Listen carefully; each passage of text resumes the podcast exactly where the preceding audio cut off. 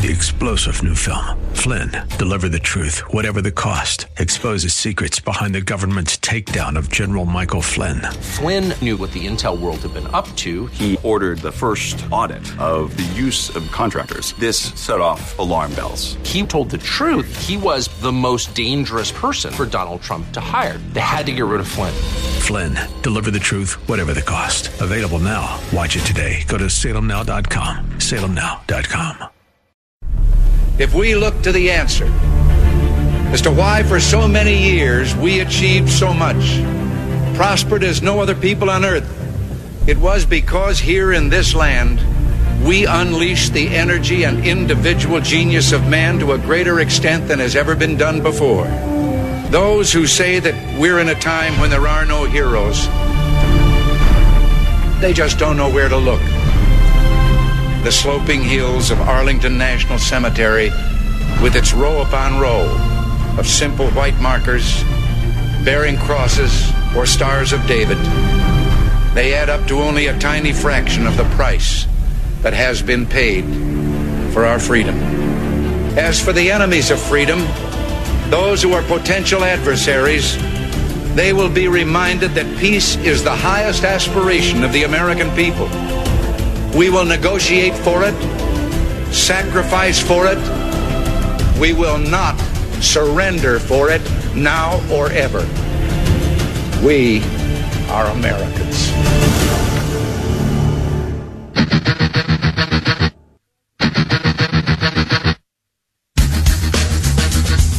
This is the Bob France Authority on AM 1420. The Answer. Yes, indeed it is, and a good morning to you. Thank you for joining us as we get started at 7 minutes after the hour of 9 o'clock on this Friday, a free-for-all Friday. In a manner of speaking, it is always a free-for-all Friday for us on this day, but we do have a lot of guests to talk to today, and I think you're going to appreciate all of them for their expertise in various areas. It is the 27th morning of the third month of the year of our Lord, 2020. Coming up on the program in less than 10 minutes, in fact, a rare first half-hour guest. We don't always do this, but when we have an opportunity to talk to newsmakers in particular, we like to take advantage of that opportunity. So coming up, Admiral Brett Giroir is going to be joining us, and I hope I'm pronouncing his name correctly. He's the Assistant Secretary for Health in the Department of Health and Human Services, and he has been tapped by Secretary Azar of HHS to coordinate the COVID-19 diagnostic testing efforts. So all of the issues that we have had in this country with respect to testing appear, according to the information we're getting from the White House, appear to have been resolved, and testing is going on at a very, very high rate. And we are told that testing is the key and the secret to figuring out when, of course, the curve has been flattened so that we can perhaps get back to some semblance of normalcy sooner rather than later. But we'll talk to the Admiral about that coming up at 9:20, and looking forward to seeing what more news they have for us regarding testing, regarding the turnaround time in getting the results of the COVID-19 tests and the accuracy of those as well. So that's coming up, as I say, at 9:35. We are also going to be talking about there's some other things going on. Not a lot of people realize it, but the world is going on, and plans are still going on in other ways. That's why yesterday we talked to Jim Simpson and Brandon Darby from Breitbart News about the problems at the border, which continue to be problems. It feels like we all focus on the Wuhan coronavirus, and we forget other things are going on. Tomorrow there was supposed to be a huge event. The Convention of Conservative Clubs. I was going to be speaking there. Peter Kirsanow was going to be there. Jim Jordan was going to be there. I mean, a ton of people. Mark Meckler was going to be there. And, of course, that has been postponed. And one of the individuals who was responsible but who was going to be a big part of this, Mike Mowry, is going to be joining us at 9:35 to talk about the Convention of States and about the Convention of Conservative Clubs as well. So that'll be going on at 9:35, and then at 10:10, we're going to stay in the realm of medicine with a good reason, because we are still trying to get a handle on all of this. And joining us will be Dr. John Baugh, who is the Chief Medical Officer and co-founder of Remote Health Solutions. And Dr. Baugh is going to be joining us to talk about how telemedicine is being used in light of the pandemic. And he is treating patients every day, coronavirus patients. You know, a lot of us have been talking to policymakers as it pertains to the virus and talking about, you know, we listen to Dr. Fauci all the time. I had a doctor on, Dr. Davidson, earlier this week. We listened to Dr. Birx, Dr. Acton, who is not necessarily my favorite person to listen to on these sorts of things.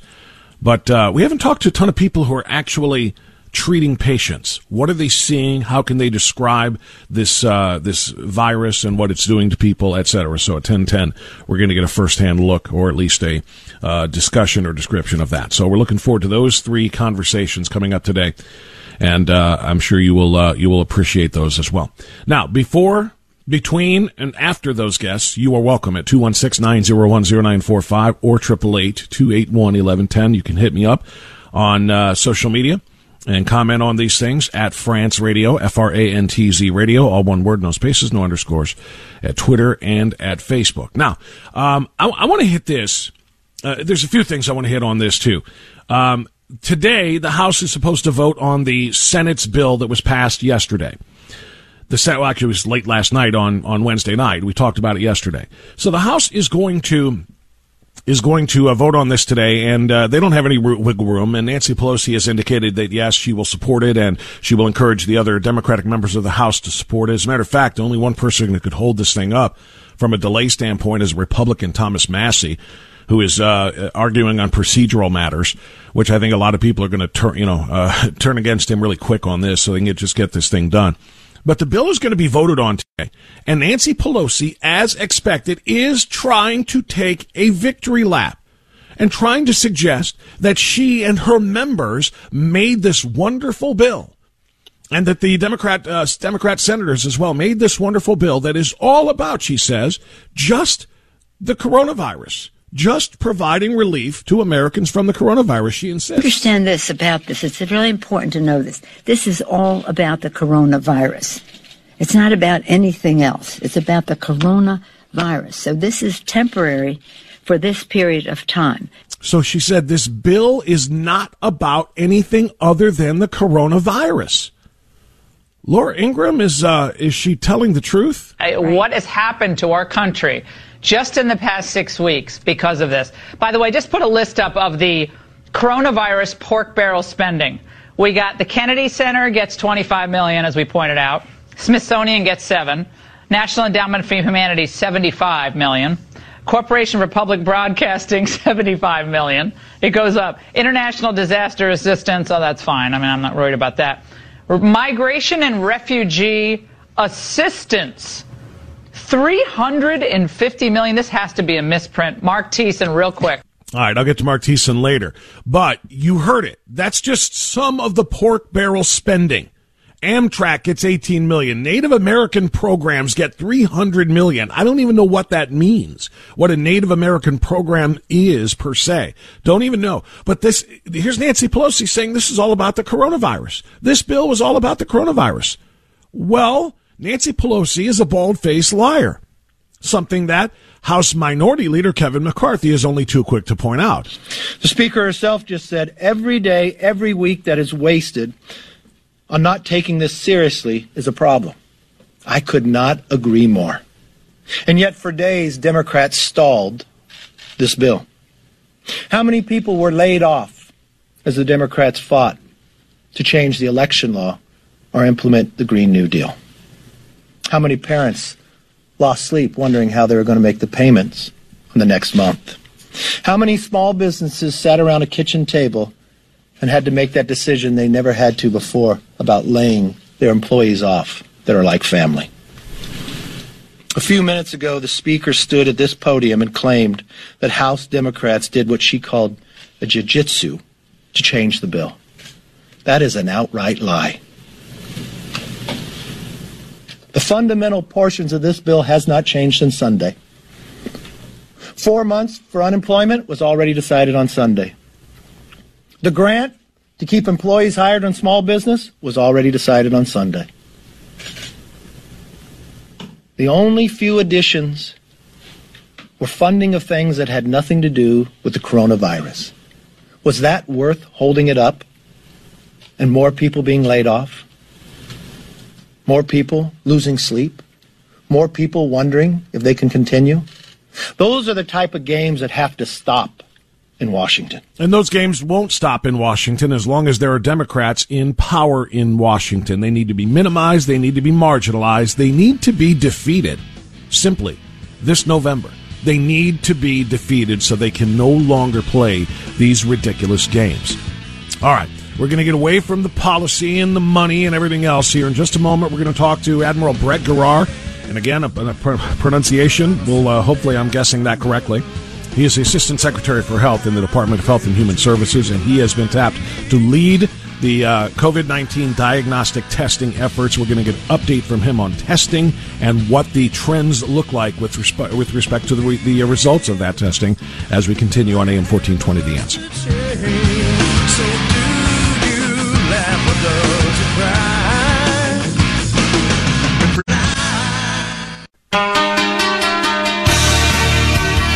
All right, 9:21 now. We continue on AM 1420, The Answer. Hope you're having a great Friday morning. I want to bring on, as promised, a very prominent guest. Admiral Brett Giroir is the Assistant Secretary for Health now in the Department of Health and Human Services. He's been in that role for a couple of years, but he has also just been tapped by the Secretary of HHS to coordinate the COVID-19 diagnostic testing efforts. Admiral, thank you so much for your time this morning. How are you, sir? I'm doing well. Thanks for having me on. You know, every time I get somebody with your credentials, I have to ask, do you prefer Admiral or Doctor? Well, I do prefer Admiral. The Public Health Service has been in existence since 1798, and we've been fighting diseases in uniform since 1889, so to honor that tradition, I go by that. Well said. I just wanted to make sure everybody knew, of course, about your medical credentials, because this is what we're talking about now. We are talking about testing. Now, from the very beginning of this in the United States, one of the criticisms from the federal government, or just of the CDC, maybe of just our procedures in the United States, is we didn't have enough test kits. And, of course, we heard a lot of reasons why. They're using different kits in other countries that were provided by the WHO or their own organizations, and here the CDC develops their own tests. Can you tell us what happened at the start and where we are right now with respect to having enough test kits to really get an idea of whether or not we are flattening that proverbial curve? Well, I can't tell you everything that happened in the start because I've been very busy on trying to work in the present and solve the future as opposed to gone in the past. But remember, this is a brand new disease for which there was no tests available, and the CDC and the WHO began testing at about the same time.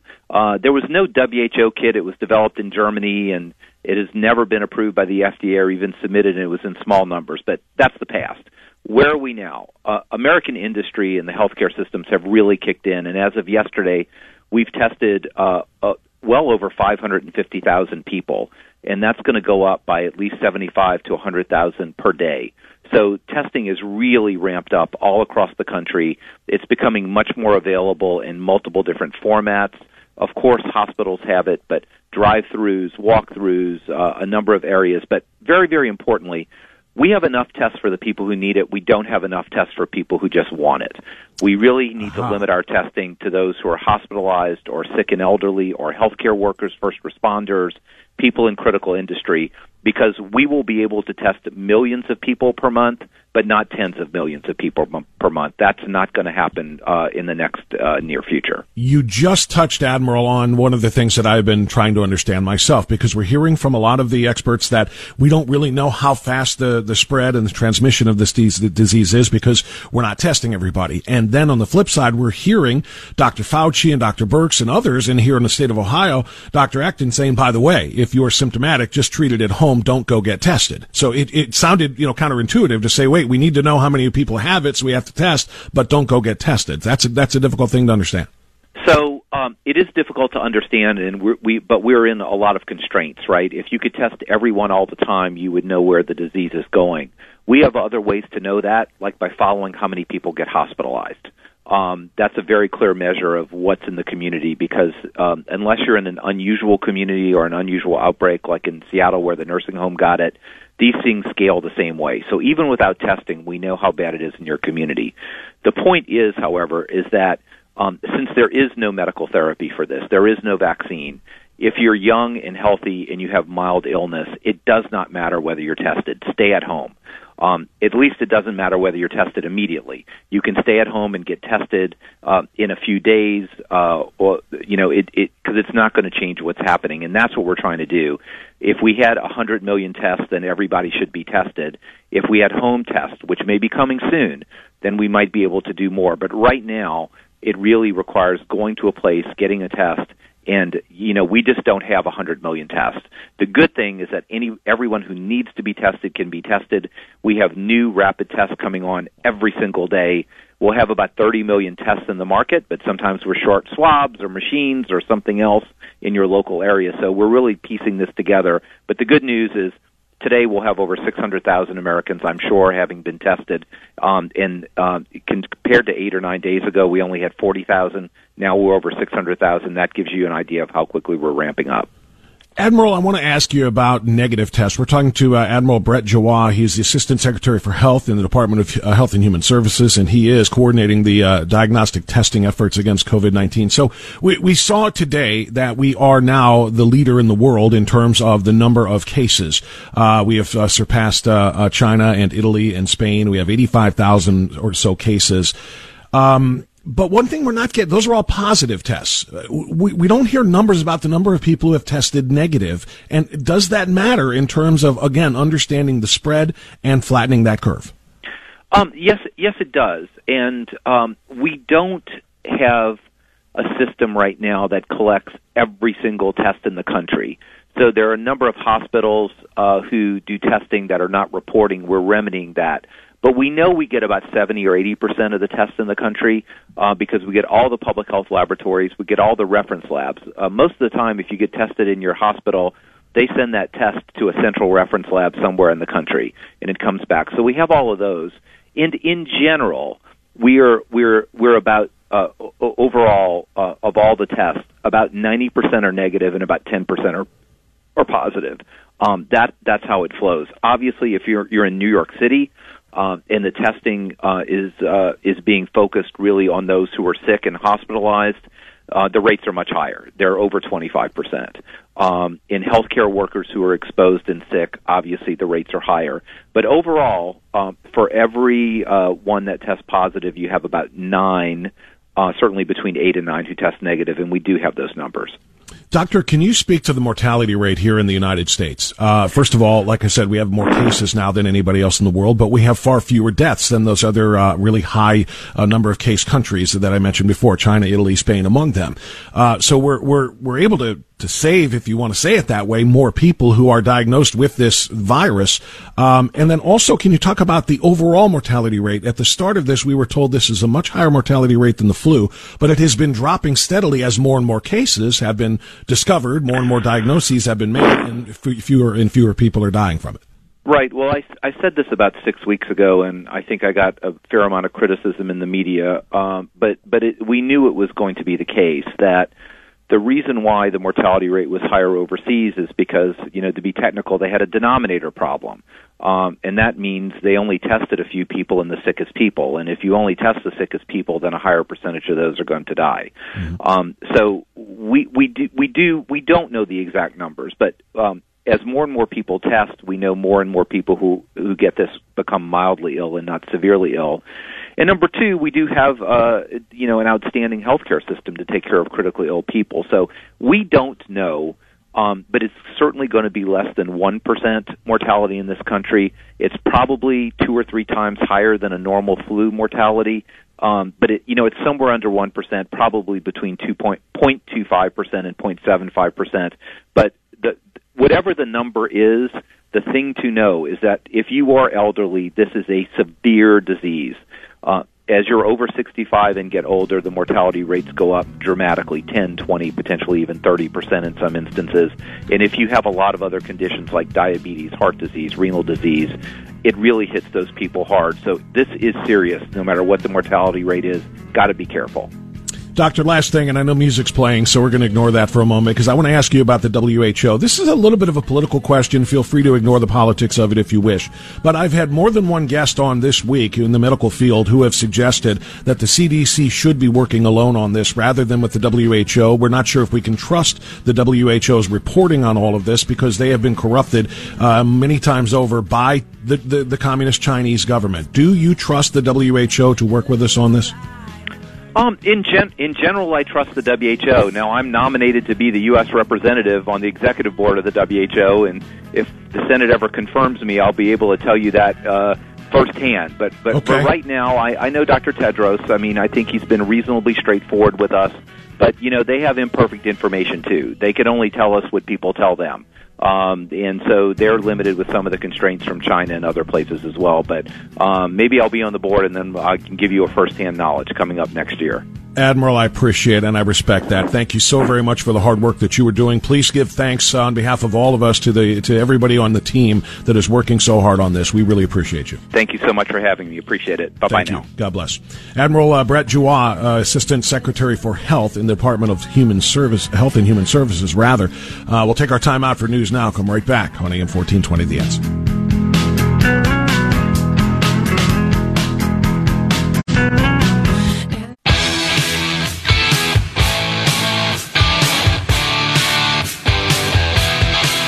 Onward we roll on AM 1420, The Answer at 9:37. What a week it has been.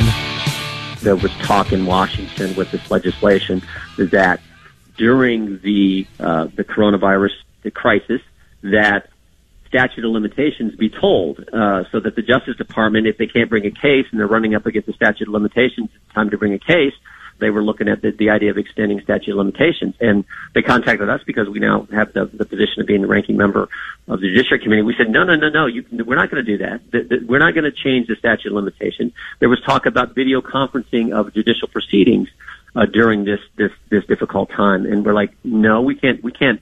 The defendant has a right to confront their accuser. Now, if the defendant says, for their concern, he or she says, you know, I'm okay with a video conference for a judicial proceeding, we're fine, then we're okay with it. But you can't take away a defendant's rights there. These are fundamental liberties. So, again, I think it's common sense during this crisis is what we have to focus on. Do so in a way that still respects fundamental liberty. Let's stay focused on that. I think the president, again, has set the right tone.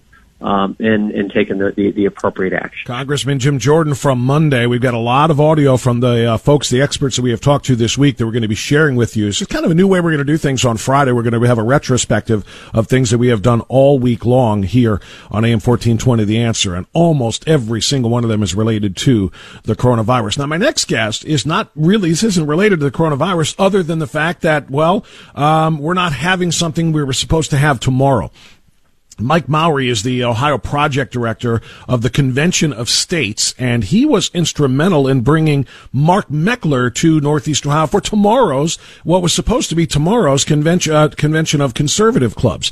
It's an event I was going to speak at, Peter Kirsanow was going to speak at, of course Mark was going to speak at, and all of that has been put on hold now because of the statewide and really, quite frankly, the national lockdown, even though we don't have a national stay-in-place order. But Mike Mowry joins us now to talk about some of the things that we were going to do tomorrow and what things are still in the works in the coming months. Mike, thanks so much for coming on with us. How are you? Pretty good, Bob. Thank you for having me on. Yeah, it's a pleasure. It's tough, isn't it? I mean, there's so much great work being done by people at COS, the Convention of States. There's so many people like Ron Czarnecki from the Convention of Conservative Clubs. All of these things are being put off, and sadly and strangely, I guess, in an election year. Our primary was wiped out on March 17th, and of course we're supposed to find the president for the next 4 years coming up in November, and all of these events that are being canceled are instrumental in that. How do you and the other folks at Convention of States, for example, how do you view the challenges right now? Well, the challenges really haven't changed too much. Our biggest challenge is making more people where we actually have an ability to impact the trajectory of the growth in our national government. We use a lot of digital tools online. We're still communicating with each other, but our challenges are still there. The somewhat the the mess that bureaucracies have made in Washington, D.C., and restricting the state's abilities to protect themselves makes our case for us. Yeah, it's interesting. That's the clip that I just played with Jim Jordan, you know, talking about civil liberties or constitutional liberties, quite frankly, and those that are being, let's just say, temporarily put on hold. If we can do that, which we probably shouldn't be able to, but in the name of fighting this health crisis, that's kind of what we have to talk about is, you know, states have the right, obviously, to make their own decisions, but we hope that states, you know, just like the federal government, still recognize people's rights to their First and their Second and their Fourth Amendment, and all of them, obviously, but in particular, those I think have been just a little bit trampled upon during this health crisis. Yeah, well, my understanding, some of our abilities to run tests and protect ourselves were restrained by restrictions by the FDA and the CDC, whereas the states really are sophisticated enough to determine some of these things for themselves. We are talking to Mike Mowry. He is the Ohio Project Director of the Convention of States. And for those who don't know a lot about Article 5 in the U.S. Constitution and the Convention of States, can you give us just a little bit of an update on, first of all, you know, kind of tell everybody definition-wise what the Article 5 Convention of States could be and should be and what many of us are desiring to have happen, and then give us an update on where it is nationally? Well, the concept of what the Convention of States project is trying to do is when they wrote the U.S. Constitution 2 days before they finalized the Constitution, a delegate from Virginia by the name of George Mason made the observation that should the national government ever usurp powers beyond what the people are actually granting to them, the people have no way of taking that power back because certainly the national legislature will never make an amendment to bring powers back away from themselves. So basically what George Mason and the founders did at that point, they put in a clause in Article 5, which is the amendments clause, that allows the states, if two-thirds of the states should call a convention, they can call a convention solely for the purposes of proposing amendments to the Constitution to take some of that power back from the federal government. Most of our supporters, and I suspect probably you, Bob, believe that we're supposed to have a limited government in the and basically have 50 laboratories of democracy in the 50 states. And of course, it's all been homogenized by an overbearing national government. So, what the Convention of States project is trying to do is basically educate our citizenry as far as what this can do, and also induce our state legislatures to become one of the 34 states required to call for the Convention of States, basically to debate three topics is what we're calling for in our resolution. One is fiscal restraints on the federal government, so they can't continue to borrow money from our grandchildren, basically to bribe us to do things we wouldn't do otherwise. The other one would be limit the power and jurisdiction of the federal government, basically not allow unelected judges to legislate from the bench would be one of the things we could take care with that, or some way limit to how these bureaucracies regulate us. We now have regulation in this country. It costs us up to $2 trillion a year, and there's just no way of controlling that from growing. And the third item is term limits. We believe that our officials, most of our officials go to Washington, D.C. and become part of the swamp. And we have legislators that have been in the Senate for 40 years, and they no longer are, we don't, a lot of us don't think are citizens of our states. They become citizens of Washington, D.C. So, we believe term limits of a proper amount could be set in place to make sure that those people have to come back and live like the rest of us. Mike, regarding item number 3, would term limits also apply to federal judges, including Supreme Court? It can. What our resolution actually says, it says limit the terms of office for its officials and members of Congress, which would apply to the legislative branch as well as the bureaucracy. So you could also limit a tenure of managers and bureaucracies. The push for this from the Convention of States project has been going on for a while, and it's a very, very lengthy and arduous process because you have to get, 34 states, right? 34 states to agree to commit to this? 34 states, two-thirds of the states is what the threshold is according to the Constitution. Where are we now? We currently have 15. We currently have the state of Wisconsin has passed it out of their House. They have passed it out of committee and Senate. They're waiting for a vote in their Senate where they could become the 16th state to pass the resolution. Again, we need 34, so we were roughly halfway there once they pass that. Yeah, and how long has the project been going? And I ask this, of course, not to be cynical, but just to kind of point out how difficult this is, and for those of us who are very anxious to see something like this come to restore the principles of smaller, limited federal government. It seems like we got a long way to go. You know what I mean? It's been we're plus 15, and we got 34 total to go, so we're a little under half, as you say. So, what kind of a time frame is it realistic for us to think that there could be an actual Convention of States? Well, we'd like to think we could do it in another 2 or 3 years, but the Convention of States project was actually founded in August of 2013, so we've been going on for about 6-7 years with this particular project. The Article 5 movement has actually been in place since the late 50s, early 60s.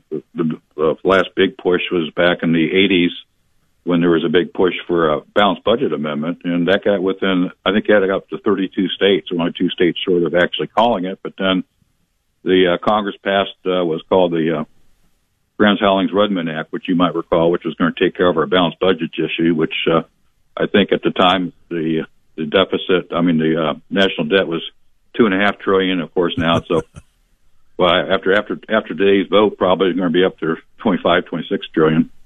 Yeah, it will be, and the deficits explode as well. Now, we're talking to Mike Mowry again. He's the Ohio Project Director of the Convention of States.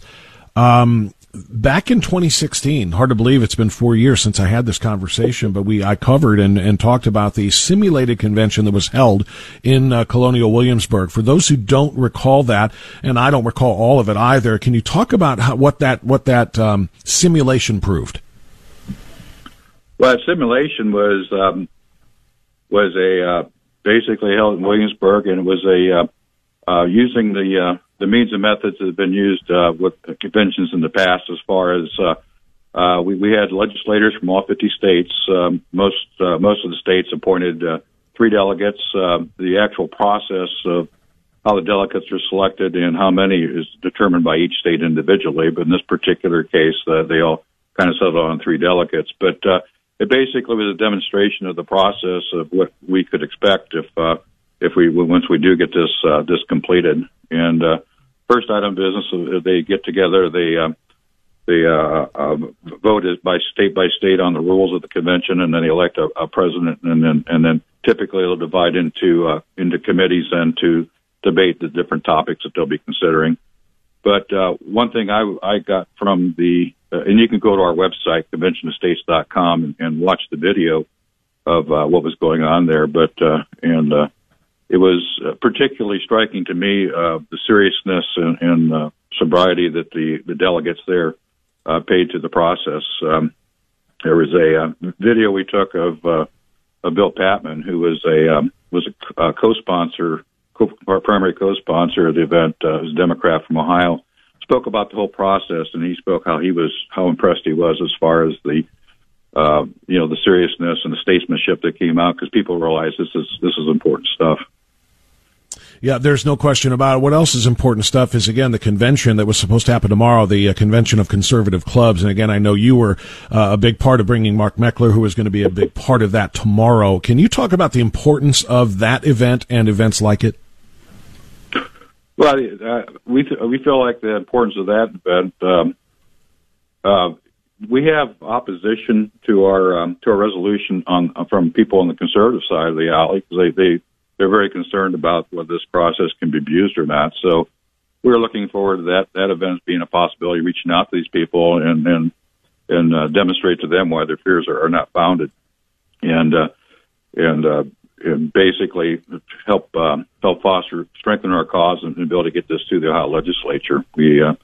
We're probably our biggest obstacle in Ohio legislature is probably by we have some conservatives that are, and this is true of all states. We have some conservatives that are afraid of this process not being the right thing to do. Mike, before you go, just a little bit off topic here. You own your own construction and engineering company, right, in Ashland? How has the pandemic and the governmental response to it, with the shuttering of so many businesses and the economic ramifications, how's it affecting your business? As far as my business goes, I see ramifications for our business down the road a little bit, because it's going to depress future demand. Mm-hmm. Our company's is involved. The projects that we're involved with right now are related to the food industry and medical industry. So our crews are still working, because we're working on what's considered essential projects. But down the road, I'm sure it's going to depress our ability to keep our guys moving after the current crisis ends. Right. I'm sure we're going to have some projects on delay or cancel because of the economy being down. Right. That's kind of what I was talking about. There's so many different people don't realize the domino effect, if you will, of this, and how many different people are hurt as companies have to adjust because of that economic downturn. And people, 3.3 million people filed for unemployment yesterday, so it's a pretty incredible time. Anyway, Mike Mowry, Ohio Project Director of the Convention of States. Mike, thank you for giving us the update on where this stands now, and keep us posted. We'd love to talk to you again. Thank you, Bob. Hey, thank you again for having me on. Thank you. It's a pleasure. Appreciate that. Yeah, like I said, this is hard, because a lot of things that were supposed to happen aren't happening now, which everybody knows. We had Salem events that had to be canceled, and speaking engagements that I've had have had to be canceled, and other things. And tomorrow's is one of the very biggest. They work so hard on the Convention of Conservative Clubs that was supposed to be held on tomorrow, the 28th, and now this has been postponed. The Convention of Conservative Clubs. We do have a date. It's October 10th at the same place, the Ascent Church, and there's plenty of time between now and then to tell you everything that's going on there, but there are going to be a lot of wonderful speakers, a lot of tremendous workshop opportunities, meet and greet with some wonderful patriotic Americans and influencers who are going to help make the difference, if you will, as we continue the goal of the Convention of Conservative Clubs. But there's going to be fundraisers for candidates. There's going to be just a whole host of events that we'll talk about in the months coming forward as we push this thing back to October 10th. And who knows? Maybe, just maybe, it's a slight blessing in disguise, maybe. The reason I say that is it'll be a month before the election. It'll be 3 weeks before the election, and maybe getting the conservative clubs all together for the convention will be just what it takes to push President Trump and Republican members of candidates for Congress over the top here in the state of Ohio. All right, let's get a quick time out now at 9:53 and come back on AM 1420 The Answer.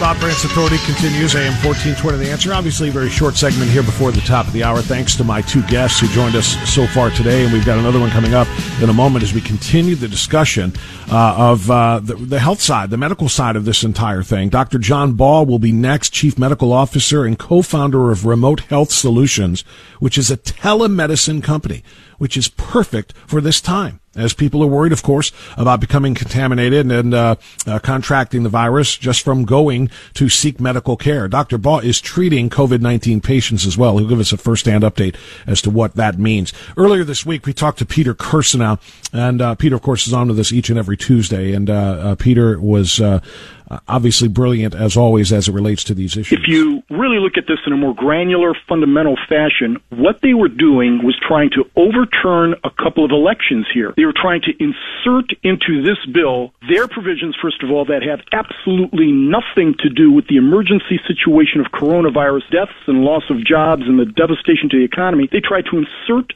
things that they tried to get passed before, when they actually had majorities even and couldn't get passed, and they tried to insert this into the bill, effectively negating the people's will by voting for Donald Trump and a Republican Senate and so on and so forth. All the things that have been rejected previously, they're trying to insert. I've seen the language in the past when I've reviewed other bills. All the diversity language, for example, and the inclusion language. They're also trying to insert in newly provisions of the Green New Deal. Pete is, of course, was exactly right on Tuesday when he talked about what was holding up the bill, something that held up the bill literally until yesterday, as the Democrats, first of all, tried to get more and more and more of their pet pork projects funded by this supposedly coronavirus relief bill. That's all this was supposed to be. And while most of that was stripped out, they were successful in getting some things in order to get it passed. Some of the provisions that the Republicans opposed, they had to swallow hard and accept, including $300 million for, quote, Native American programs. What does that mean? $18 million for Amtrak, $350 million for migration and refugee assistance. So in other words, $350 million in a coronavirus relief package for illegal aliens. I mean, the list just goes on and on and on of the projects that the Democrats wanted to have funded, and they were successful in getting it done, all holding the American people hostage in the process. So we're going to keep looking back at some of the important things that we had happen this week. We'll play more clips for you, but coming up after the news, we are going to talk to, again, a doctor who's treating patients with COVID-19, and we'll find out from him what that really is all about, what that's like, what these symptoms present as, and what the future holds, particularly as it pertains to treating people via remote locations through telemedicine. So Dr. John Baugh will hit us with all of that coming up on Three-star General Michael J. Flynn, head of the Pentagon Intelligence Agency, knew all the government's dirty secrets. He was one of the most respected generals in the military. Flynn knew what the intel world had been up to. He understood its funding. He ordered the first audit of the use of contractors. This set off alarm bells.